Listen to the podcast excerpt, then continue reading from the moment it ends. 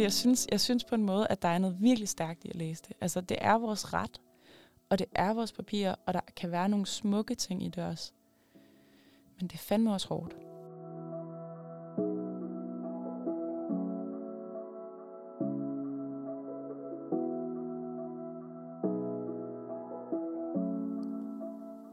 Du lytter til Velfærdsprofeten fra Københavns Professionshøjskole. I Velfærdsprofeten afdækker vi aktuelle og fremtidige udfordringer i den danske velfærdsstat, så du får ny viden og idéer til, hvordan velfærdsstaten giver værdi for borgerne. Bag mikrofonen finder du Maja Hug og Lotte Andersen.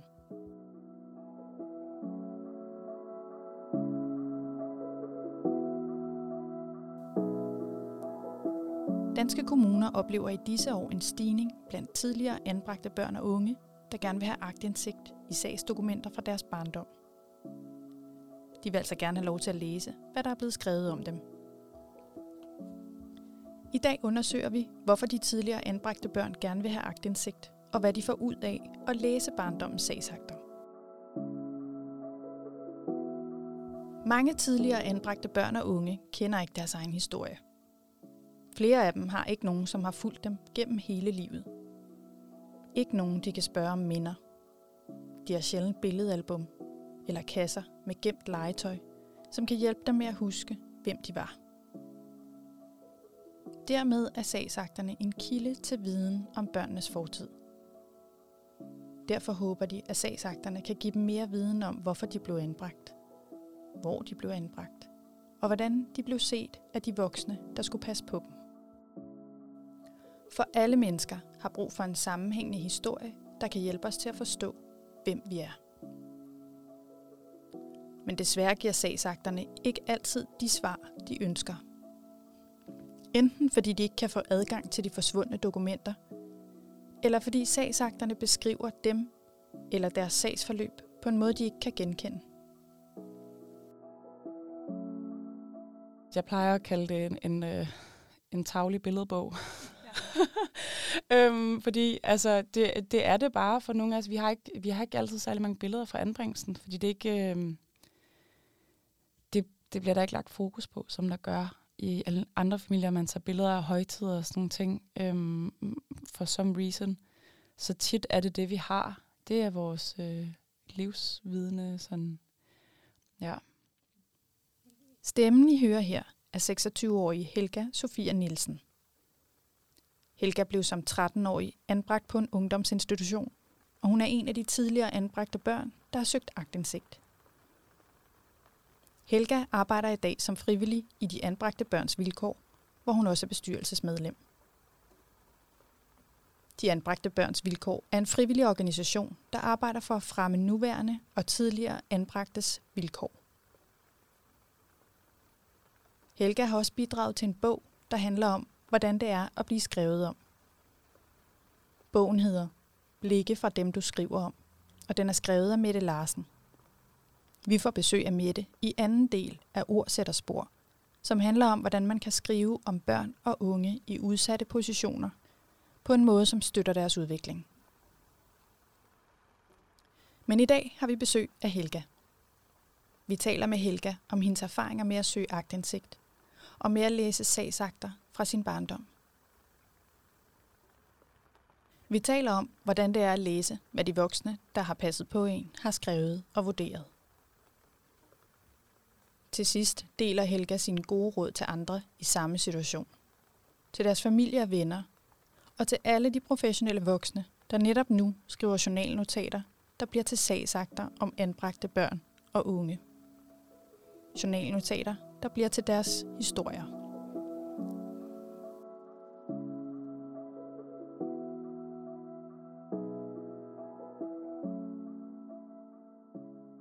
Velkommen til, Helga. Mange tak. Du besøger os jo i studiet i dag for at fortælle, hvordan det har været at læse dokumenter og sagsakter, der er blevet skrevet om dig og din barndom. Yes. Kunne du indledningsvis fortælle lidt om, øh, hvornår var det egentlig, du blev anbragt? Ja, jeg var 13, øh, næsten 14, da jeg blev anbragt i Roskilde Kommune. Og øh, jeg blev frivillig anbragt og det var faktisk sådan, at jeg selv gik til kommunen dengang og bad om hjælp, øh, og de så mig heldigvis og valgte, at øh, der skulle gøres noget. Så jeg blev faktisk anbragt rimelig akut. En måned efter jeg selv gik til kommunen, så fik jeg en plads på et opholdssted i Roskilde, og der boede jeg indtil jeg var 16, hvor jeg kom i sådan en udslusningsbolig, men var stadig tilknyttet anbringelsen. Og så et år senere rykkede jeg så op i sådan deres ældre afsnit for dem, der bor i egen bolig. Øhm, og anbringelsen fortsatte indtil jeg var lidt ældre end 19 år, hvor jeg havde færdiggjort gymnasiet og flyttet ud af kommunen. Og i dag så øh, er vi jo, mødes vi jo for at tale om det her med, at du har læst dine sagsakter. Kunne du fortælle lidt om, hvornår øh, fik du første gang adgang til sagsakterne? Jamen, øh, jeg tror, jeg, jeg blev først opmærksom på det, fordi øh, Information lavede et skriv om vores formand David, sådan en ret lang øh, afvikling af sådan hans oplevelse med at få sagsakterne, og han havde været ude og besøge nogle gamle bosteder. Og øh, jeg havde meget tæt samarbejde med David på det tidspunkt, så jeg blev også ligesom interesseret, og så hørte jeg om det her projekt, der hedder Mikado, med øh, Bente Nielsen, som altså, som, som kunne være, hun er psykoterapeut, og så kunne hun ligesom give noget støtte i forhold til at læse sagerne og gennemgå det. Og der blev jeg interesseret, fordi før det, der var jeg sådan lidt i tvivl om, hvordan jeg helt skulle gribe det an, og hvad jeg skulle forvente og sådan noget. Men tanken om, at der ligesom var noget, øh, noget støtte et eller andet sted, og nogle andre, der havde prøvet det, gjorde, at jeg blev meget nysgerrig på, sådan, hmm, hvad, må, hvad må jeg kan finde i de her papirer. Og jeg tror, det har været jeg kan ikke engang huske, hvad det er, en fire-fem år siden måske. Så David var en, der selv også havde været tidligere anbragt, og som havde søgt agtindsigt, og det var ham, der inspirerede dig? Lige præcis, ja. David, som er formand for de anbragtes vilkår. Ja, øhm, og han har jo en anden historie, jeg har været anbragt siden han var meget lille, så han havde jo store kasser med papirer. Jeg vidste jo godt, mm. det er jo ikke det, jeg kunne forvente, men blev alligevel meget overrasket, da der dumpede øh, 796 sider ind i e-boks. Wow. og tænkte, holy moly, hvad, hvad er det, jeg sidder med? Øhm, og også i og med, at jeg har været øh, det ældre i min anbringelse, jeg har været teenager, så har jeg jo ligesom haft en ret god idé om, hvad er det, der er sket, hvad er det for nogle forløb, der har været. Jeg har været med til møderne, der er blevet holdt om mig. Så jeg, så jeg var jo meget spændt på at se, om der var nogle overraskelser i de her papirer, som jeg ikke øh, var klar over i min sag. Og om der også der var nogle ting, som jeg håbede, der var blevet skrevet om, fordi der var for eksempel nogle ting, jeg har været utilfredse med i min sagsbehandling. Så der gad jeg godt læse mere om baggrundstankerne, som nogle sagsbehandlere, nogle socialrådgiver måske har haft. Øhm, hvor at jeg også har prøvet at blive skuffet over, at der ligesom ikke har stået så meget, som jeg kunne ønske mig om nogle af de sagsforløb. Så da du læste dem, og du var lidt nervøs for at læse dem, du sagde, du havde brug for støtte, kunne du fortælle lidt om processen fra, at du så fik akterne, og du begyndte at læse dem? Startede du med at læse dem alene, eller, eller mødte du op inde i Mikado-projektet og ventede med at åbne, til du var sammen med nogen, der kunne hjælpe dig? Ja, godt spørgsmål. Altså, som, som jeg lige sagde, så fik jeg dem på e-boks, og det var ikke særlig overskueligt for mig. Altså, fordi det er også sådan, det var scannet, så du kunne ikke søge. Du kunne ikke lave sådan en kontrol F. Der var ikke nogen sådan oversigt. Det var heller ikke lavet i kronologisk rækkefølge, så lige pludselig så var der noget fra 2010, og så var der noget fra 2014, og så så jeg, sådan, jeg kiggede på det meget, meget kort, og kunne bare se en lang, lang indholdsfortegnelse, som ikke rigtig gav nogen mening, fordi det var bare en masse sådan, tal, så det var sådan nogle sagskoder, og så stod der noget, handleplan, et eller andet, et eller andet, og så sådan 10 tal og nogle bogstaver. Så jeg var sådan, hvad betyder det? Og der stod heller ikke sådan sidetal på, for det var ikke en, en sammenhængende sag.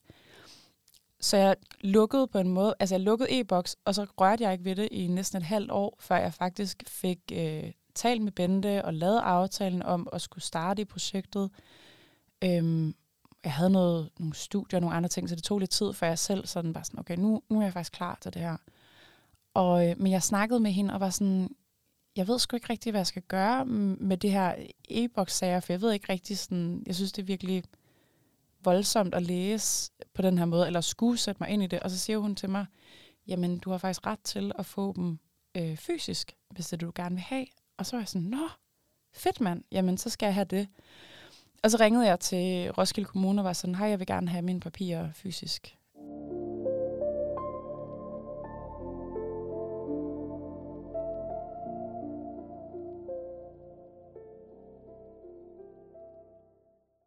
Jeg tror først, at jeg sådan rigtig læste alle papirerne, da jeg havde en aftale med, at jeg snart skulle tale med Bente, og så skulle hun læse dem, og så skulle vi tale om dem, fordi jeg har bare også ligesom blevet advaret om, at det kan være rigtig hård kost. Så jeg turde heller ikke rigtig læse alt, fordi jeg var sådan, hvad nu hvis jeg bare går i stykker indeni, fordi der står et eller andet helt skørt. Så jeg var sådan, jeg har brug for at vide, at der sådan lige om lidt, så er der en, et sikkerhedsnet, som er Bente, som jeg skal snakke med om det her. Og hvordan var det så? Var det barsk? Gik du lidt i stykker indeni? Mm, det var mange ting. Altså det var, det var virkelig, øh, det var specielt. For eksempel det med at læse mails fra mine forældre til kommunen, var vanvittigt for mig, og sådan virkelig rørende nogle gange. Det var virkelig nogle stærke ting. Den første side, jeg kigger på, det er en mail fra min mor til kommunen omkring min skolegang, fordi da jeg først blev anbragt, der gik der enormt lang tid, før jeg kom i skole igen. Så jeg gik faktisk øh, anden halvdel af, hvad der skulle have været 8. klasse, og gik slet ikke i skole, og ventede på et skoletilbud. Og der var ikke rigtig nogen, der gjorde noget, så det var faktisk min mor, der satte den her proces i gang, og det vidste jeg ikke. Og jeg har haft rigtig store problemer med min mor, for det var hende, jeg oprindeligt blev anbragt fra. Hun har ikke været en særlig god, sådan ansvarsfuld forældre. Så det at se, at hun havde taget ansvar for det i min anbringelse, var jo virkelig sådan, wow. Og så fik jeg jo meget lyst til at kigge videre. Og sådan, min far har været, det har betydet så meget for mig, at han faktisk har dokumenteret meget af min anbringelse ved at sende mails til kommunen, hvor han ligesom siger, øhm, hvordan kan det være, at tingene står til på den her måde. Hvor at han så har, har gengivet nogle historier, jeg har fortalt ham, om hvordan det var på opholdsstedet. Og det har jeg jo så fået dokumenteret igennem den korrespondence, hvor der var nogle ting, jeg havde glemt, hvor jeg var sådan, gud ja. Der var for eksempel en gang, hvor jeg havde nogle penge liggende øh, på kontoret til opsparing, fordi vi havde nogle gange nogle unge med lidt lange fingre, så du kunne ikke have tingene liggende på dit værelse. Og så skulle jeg ned og have fat i de her penge. Jeg skulle ud og shoppe med en veninde, og vi glædede os, og ud og købe en vinterjakke eller sådan noget. Og så går jeg ned, og så siger jeg, at jeg vil gerne have mine, mine penge. Og så kunne verden tom. Og jeg var bare sådan, what? Jeg har jo lagt dem her, sådan, så jeg var sikker på, at, sådan, at det var i sikkerhed. Og så var de sådan, ja, øh, og de skulle lige undersøge. Jamen, så fandt de ud af, at det var lige en af de voksne, som havde manglet nogle kontanter, som altså lige havde lånt mine penge, fordi de lå jo bare der. Så det kunne de jo godt lige bare lige låne dem, og de ville jo selvfølgelig erstatte dem. Det var bare super uheldigt for de voksne, at deres lille finte hamlede ind i, at jeg faktisk skulle bruge mine penge, og jeg blev jo så rasende. Altså, og insisterede på, at jeg ville vide, hvem det var. Jeg ville have en undskyldning for den her person, men de var sådan, det kan vi selvfølgelig ikke fortælle dig, fordi der er jo tavshedspligt eller, eller en åndssvagt, sagde de til mig.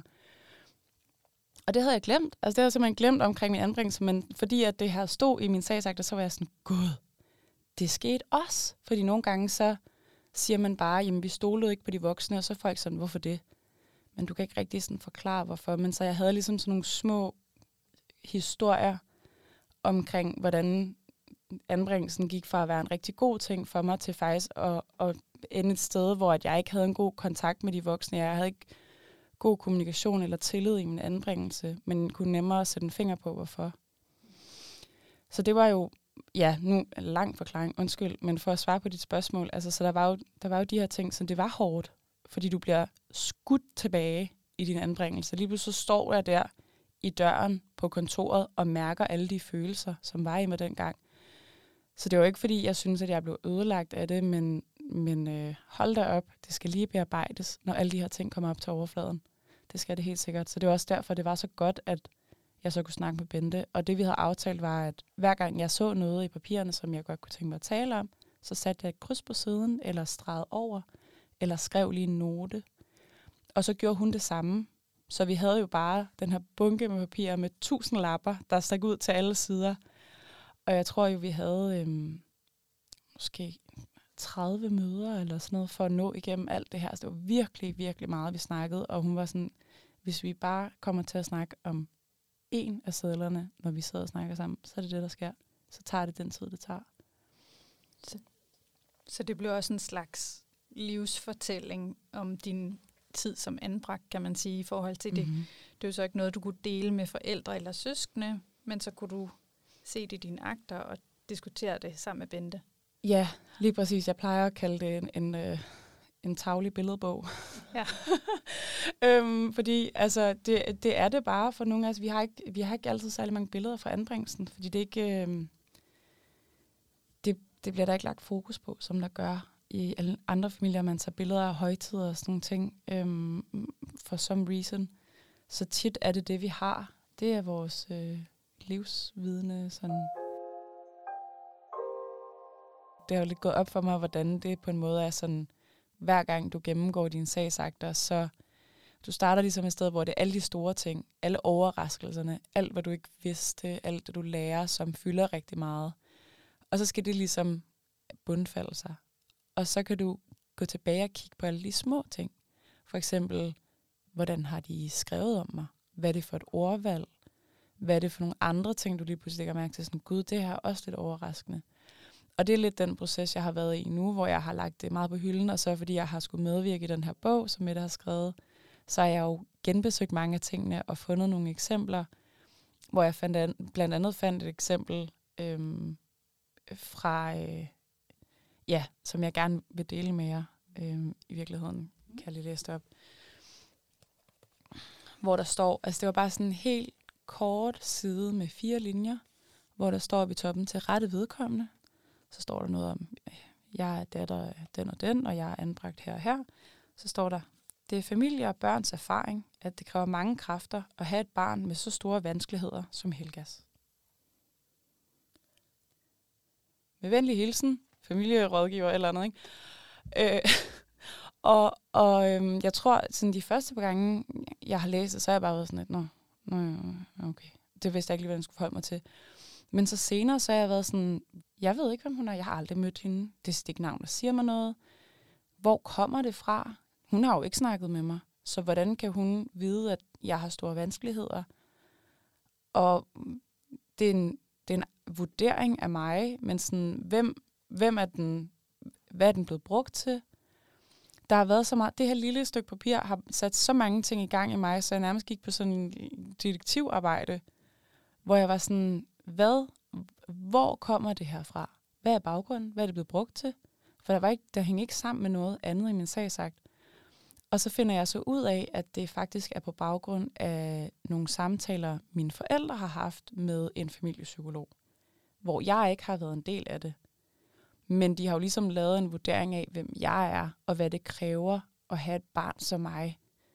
Men det har de jo, altså jeg er jo blevet anbragt væk fra mine forældre, fordi de ikke kunne løfte forældreopgaven, men for mig har det jo været, fordi at de, altså jeg kunne godt have tænkt mig, at der stod, at det kræver mange kræfter for et barn som Helga at bo i en familie med store, så store vanskeligheder, som vi ser. Altså fordi det var jo sådan, det var oplevet fra min side. Det kunne være rart, hvis de siger, på baggrund af samtale med Helgas forældre, øh, finder vi ud af, at der har været det her og det her. Altså, og også at man ligesom understreger, hvad skal dokumentet bruges til? Der står bare til rette vedkommende. Det kan man ikke bruge til skide meget 10 år senere, når du sidder og kigger på det. Øhm, og så også lade være med at skrive, at man erfarer, at jeg har store vanskeligheder.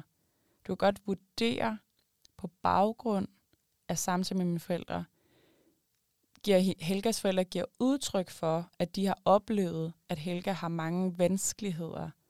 Men vi har ikke talt med Helga, eller sådan, hvad siger Helga? Eller sådan, det her med, at man rent faktisk reflekterer en virkelighed, som er større end bare at erfare noget på baggrund af hvad. Altså, så det har jo ligesom været, været den anden del af at gennemgå de her sagsakter og kigge meget dybere ned i sådan, øhm, ja, hvem er det, som de prøver at give et spejlbillede af.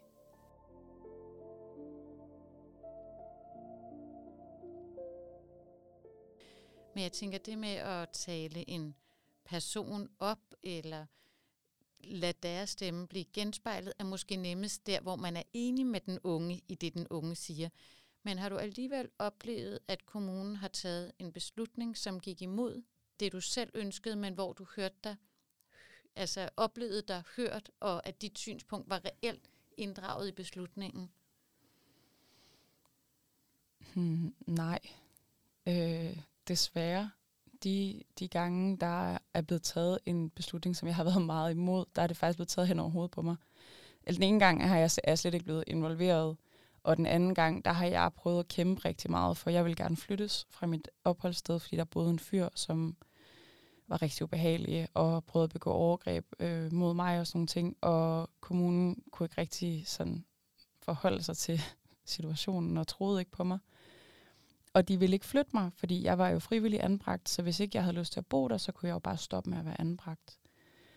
Øhm, og, og der blev jeg ikke hørt og set, og det er faktisk heller ikke særlig godt. Hele den der, det forløb er ikke særlig godt beskrevet i min sagsagt. Det er også det, jeg nævnte tidligere med faktisk at, at blive lidt skuffet over, at der var nogle ting, der ikke stod. Øhm, fordi der ville jeg virkelig have ønsket, at der var nogen, der havde reflekteret mit behov, og faktisk havde skrevet i mine papirer, hvorfor det var, jeg ikke blev hørt, hvorfor det var, at mine ønsker øh, ikke blev taget alvorligt. Men jeg har oplevet, at i handleplaner for eksempel, hvor at der bliver skrevet om, at jeg har nogle udfordringer, øhm, og blive skrevet om meget respektfuldt, og faktisk havde jeg en super sej kontaktperson, som sørgede for at, at lave handleplanerne på en måde, så jeg kunne få lov til at kommentere. Så der står i det der handleplanskema, som nogle kommuner bruger, øh, til allersidst, har den unge læst handleplanen og givet sin kommentar eller et eller andet. Og så skrev han, ja, bla bla, og vi har lavet sådan, så øh, hvis der har været nogle kommentarer, så har jeg fået lov til at lave det i de der firkant parenteser. Så nogle få steder, fordi jeg, vi, vi var meget gode til at tale om tingene, og han var god til at formulere os på en måde, som som sådan, jeg godt kunne se mig selv i. Men nogle steder, så havde jeg lige sådan, for eksempel, jeg havde en spiseforstyrrelse. Det ville jeg gerne have blev reflekteret tydeligere i nogle af mine udfordringer, noget vi skulle arbejde på. Så der har jeg ligesom fået lov til at sige, det er vigtigt for mig, at øh, der bliver arbejdet på det. Der står så lige sådan en lille parentes til sidst. Eller hvor han har skrevet noget om øh, mit forhold til mine forældre. Det var meget svingende, om jeg talte med min mor eller min far, alt efter hvordan jeg havde det. Og så hvor jeg også har kommenteret, jeg kan ikke huske præcis, hvad det er, jeg siger, men noget med sådan, jeg er godt selv klar over den her udfordring, og øh, det er noget, jeg taler med min psykolog om, eller sådan et eller andet, fordi jeg ligesom godt kunne, kunne tænke mig, at der lige var lidt mere nuance, fordi jeg synes, det blev lidt hårdt skrevet. Så lige der, der har det jo virkelig været pissefedt at, at kunne se bagefter, var sådan, nå ja, der har jeg sgu da selv siddet der og været med ind over den her øh, det var ikke en handleplan, det var et statusskriv. Gennemlæsningen var altså en følelsesmæssig udfordring. Det var indimellem hård læsning. Men det bidrog også til ny viden og perspektiver på Helgas forældre.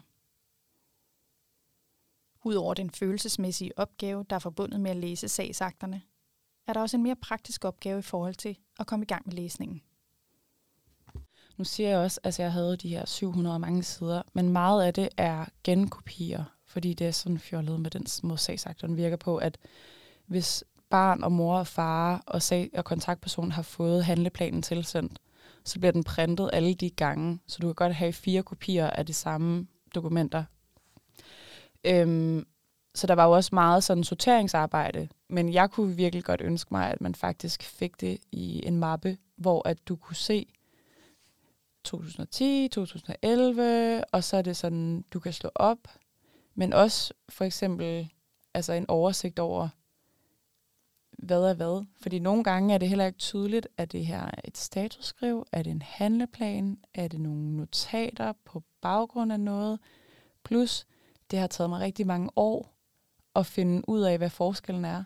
Det har taget mig rigtig mange år at finde ud af, øhm, for eksempel også bare det her med sådan, jeg har haft tilsyn på en måde, nogen har tilsyn på en anden måde, nogen har snakker næsten ikke med deres sagsbehandler, nogen snakker meget med deres sagsbehandler. Men sådan, den måde, systemet fungerer på, er overhovedet ikke tydeligt for os, hverken når vi er i anbringelse, men heller ikke efter. Så det er jo fordi, jeg laver det her frivillige arbejde, hvor at jeg arbejder rigtig meget med anbringelsesområdet, at, men jeg bliver stadig klogere. Jeg lærer stadig nye ting. Så nej, ingen logik. Altså det kunne man virkelig, virkelig godt arbejde på. Mm. Og så har jeg jo senere hen, fordi det er lige øh, præcis for meget til, at de kan være et almindeligt ringbind. Så hver gang jeg skal finde et papir også, så har jeg jo sådan haft dem ind og ud af ringbindet, så nu er de jo kommet i uorden igen. Så nu har jeg bare sådan en ting, hvor jeg har de papirer, jeg bruger mest. De vigtigste papirer ligger øverst. Men jeg kunne på en måde godt tænke mig at læse dem alle sammen igen, fordi her den anden dag, da jeg var henne for at finde et papir, jeg skulle bruge til noget oplæg, der læste jeg lige pludselig et, øh, noget, nogle linjer, så var jeg sådan, gud, det virker spændende. Det, siger, det ringer ikke lige en klokke. Så nogle gange så finder jeg også selv nogle ting, hvor sådan, hvad er det for noget? Det skal jeg lige have genlæst. Så det kunne være... Øh, men, men nu problemet er jo, at jeg ved ikke, hvor resten det er måske otte sider af en eller anden status, eller en eller anden øh, vurdering af mig. Men jeg ved ikke, hvor resten er henne i mine sagsakter, så det er skidesvært, og jeg kan ikke gå ind og søge på ordene i e-boks, og så finde det i en kronologisk rækkefølge. Det, det er faktisk et ret stort problem, synes jeg, at man ikke gør det smartere. Så selvom du har formelt agtindsigt, så har du det på en måde ikke reelt, fordi at din sag er så vanskelig at finde rundt i? Mm-hmm. Ja. Jeg har, også, jeg har lige siddet med min gode veninde, jeg har været anbragt med, fordi hun også har skulle øh, fat i nogle sagsakter øh, på en meget konkret sag, og hjælp hende simpelthen. Og det er også den her bog, øh, Blæ fra dem, du skriver om, som jeg snakker om, er sindssygt god, for jeg har faktisk brugt noget af det, der står på i de afsnit om lovgivningen, for at skrive til Roskilde Kommune og sige, det er faktisk vores ret at få de her papirer fysisk. Fordi jeg diskuterede lidt med en dame, og hun var sådan, jamen du har, vi har jo fået dem på e-boks, så det er jo ikke vores ansvar, I har jo fået dem. Så må hun jo printe dem selv. Så skrev jeg en mail, så var sådan, ifølge paragraf 16 i forvaltningsloven, så er det den øh, omskrevet part, der har ret til. Men var sådan, hvorfor skal jeg sidde og skrive lovgivning til kommunen? Det er da deres ansvar at gøre det rigtige. Så det kan være lidt, øh, lidt træls at finde ud af det. Men grunden til, at jeg blev nødt til at hjælpe min veninde, var fordi, at sådan, jeg har noget viden om det, men hun har simpelthen hun har ikke bare fået alle hendes papirer på e-boks. Hun har fået hendes papirer i ni forskellige beskeder på e-boks, opdelt. Der står ikke nogen steder i de beskeder, hvad det er for nogle papirer, hun har fået. Der er ikke nogen rækkefølge på mailsene. Nogle af beskederne har, er der ni sider, andre steder er der 100 sider.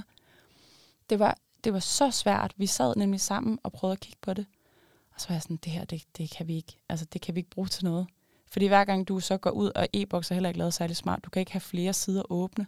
Så du er nødt til at lukke beskeden for at åbne den næste. Sådan. Altså, det er rent cirkus at finde rundt i der. Så, så du har helt ret på en måde. Ja, man har papirerne, men hvis ikke du kan finde det, du skal bruge, så er det også svært.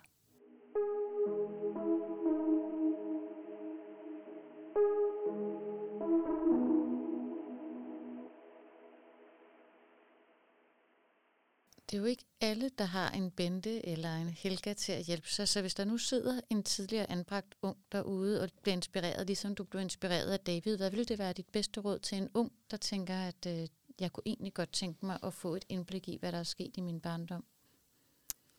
Øhm, jamen, først og fremmest, så skal man, kan man øh, tænke over, hvis man er lidt nervøs hvilket jeg, jeg vil anbefale også folk at være, altså det er godt at være nysgerrig, men det er også godt at være forsigtig.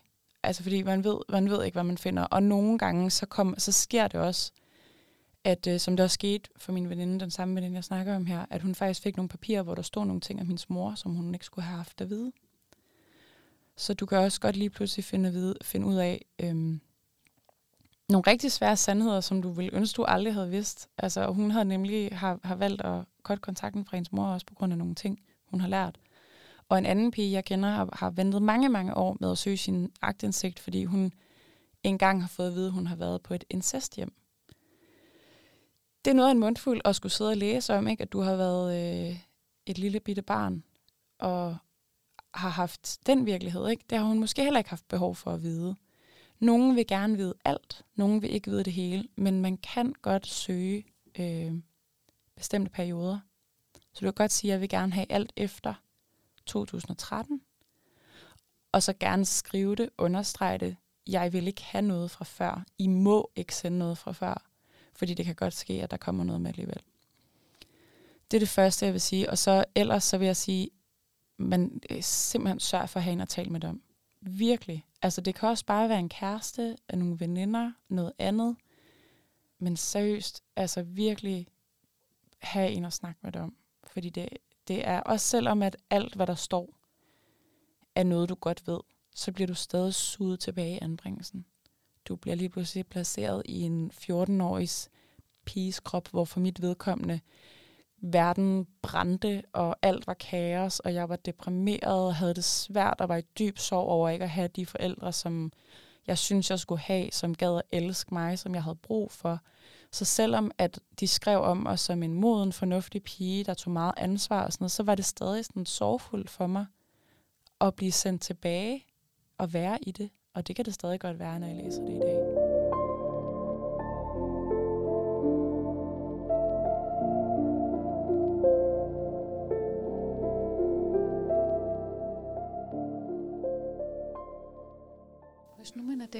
Veninde eller kæreste, der bliver spurgt, om man ikke godt vil læse med eller lytte Mhm. mm-hmm. til, til, hvordan det har været at læse sin egen sag, hvad vil være dit bedste råd til den, der sidder ved siden af?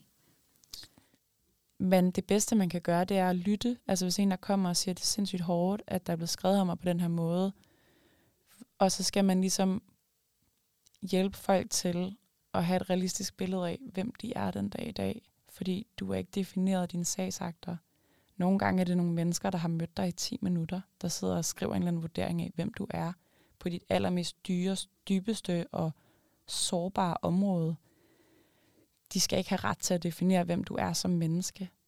Og det skal vi huske hinanden på, når vi læser de her sagsakter. Så her til sidst, Helga, kan du sige, hvad har det betydet for dig at være de her akter igennem på den måde, som du har været dem igennem? Det har betydet rigtig meget. Altså, øhm, det har hjulpet mig til at se min anbringelse i et andet perspektiv. Det har ligesom givet mig muligheden for at tage et skridt tilbage og se det lidt oppefra. Det har øh, givet mig et øh, meget større perspektiv på, hvem mine forældre er, og hvem de har været i min anbringelse. Og øhm, jeg har altid været meget taknemmelig for, at jeg har nogle forældre, der har haft lidt flere ressourcer end måske andre forældre til anbragte børn, som har kunne være, øh, altså støtte mig i at have en god anbringelse. De kunne ikke være mine forældre, men de kunne ligesom hjælpe mig til at sige, okay, men, hvordan sikrer vi, at, at det er så godt som muligt, ikke? på trods af, at der bliver taget stoffer og kriminalitet, og kommunen ikke lytter og sådan noget, ikke? men faktisk har været lidt sådan en kraft, hvor jeg siger sådan, det skulle ikke godt nok. Vi skal gøre det bedre. Helga fortjener det bedre. Øhm, eller sådan sørge for, at der blev sat gang i nogle ting, når, når tingene stod stille. Øhm, og øh, så har det jo også bare været, været stærkt, fordi det har hjulpet mig til at generelt sådan det her anbringelsesområde, altså at kunne lave noget aktivisme. Fordi jeg har også siddet mange gange på mit opholdssted sådan sen mørk aften og kigget ud af vinduet og været ked af det og tænkt sådan, hvis bare jeg kan sørge for, at det bliver bedre for den næste. og sådan drømt om det her med sådan, jeg vil gerne ændre det, jeg vil gerne gøre det bedre. Jeg vil sådan, været sådan frustreret over, vred over de oplevelser, jeg har haft. Sådan, hvordan, kan, hvordan kan vi gøre det anderledes? Og sådan føle sig lille bitte bitte, og så lige pludselig nu være sidde øh, til 12 år senere og faktisk gøre en forskel. Det er pissefedt.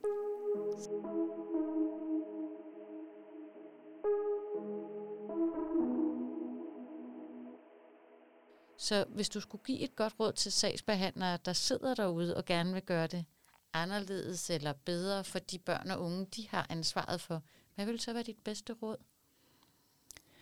Altså, i, i det store perspektiv, så kan man jo sige, at man skal huske at prøve at fjerne det her problemfokus. Fordi der er, ikke, der er altså ikke nogen børn, der har valgt, at de rigtig gerne vil anbringes. Det er ikke fordi, vi sådan drømmer om det og tænker, at det kunne bare være for fedt. Vi vil alle sammen gerne have en kærlig familie. Altså så det med, at vi får at vide, at det er os, der er problemet, at det er vores skyld, at det er mig, der har vanskeligheder. Det for nogen, altså jeg har heldigvis er jeg blevet omtalt ret pænt i mine sagsakter, og generelt gennem min anbringelse har jeg fået meget ros for at være moden og ansvarlig og sådan nogle ting, så jeg har fået et fornuftigt selvbillede. Men jeg har også snakket med folk, som er seriøst blevet beskrevet, som om, at de mangler empati.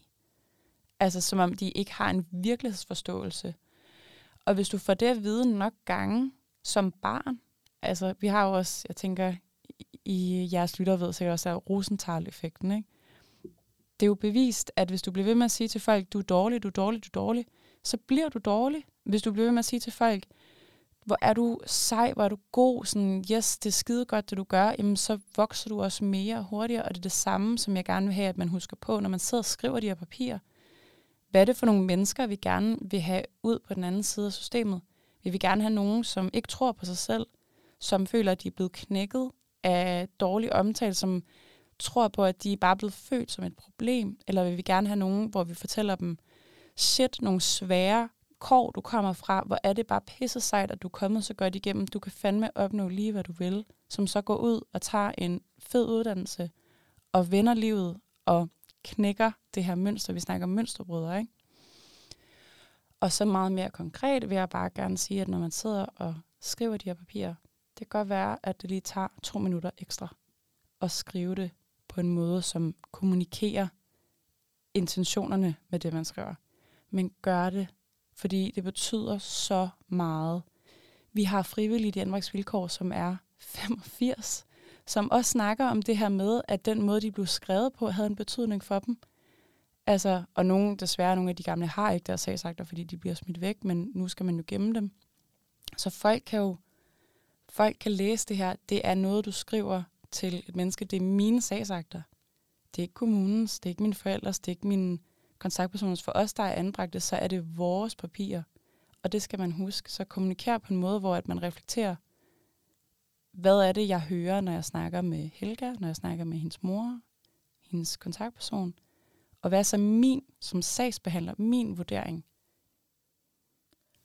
Det tror jeg, vi skal lade være de sidste gode ord. Det øh, var meget spændende at blive klogere på den kæmpe følelsesmæssige opgave, det er sådan set at få læst sine akter og bearbejde det efterfølgende. Interessant at høre om den støtte, du fik, og så synes jeg faktisk også, det er meget spændende at høre om nogle af de her virkelig lavpraktiske benspænd, som kan få en kæmpe betydning. Mm-hmm. Så mhm. det skal du have mange tak for at gøre os klogere på i dag. Tak.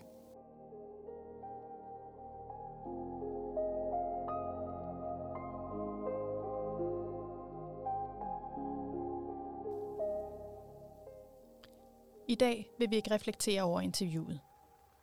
Vi har nemlig mest lyst til at lade Helgas oplevelse stå i sin egen ret. Vi håber, hendes fortælling rørte dig, som den rørte os.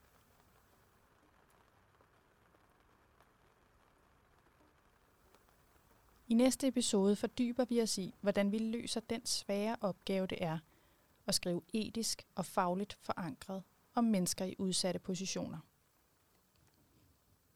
I den anledning får vi besøg af lektor Katrin Leit Snor, som jeg interviewer sammen med Lotte om deres arbejde på det her område.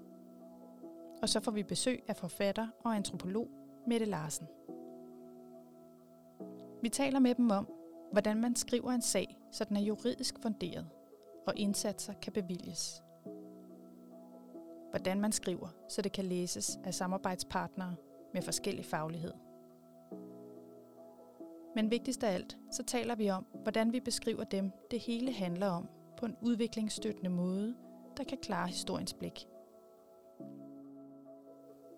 Husk, du kan finde os på alle de almindelige podcast-platforme. Og hvis du har lyst, kan du give os en lille anmeldelse på iTunes, så hjælper du andre med at finde os.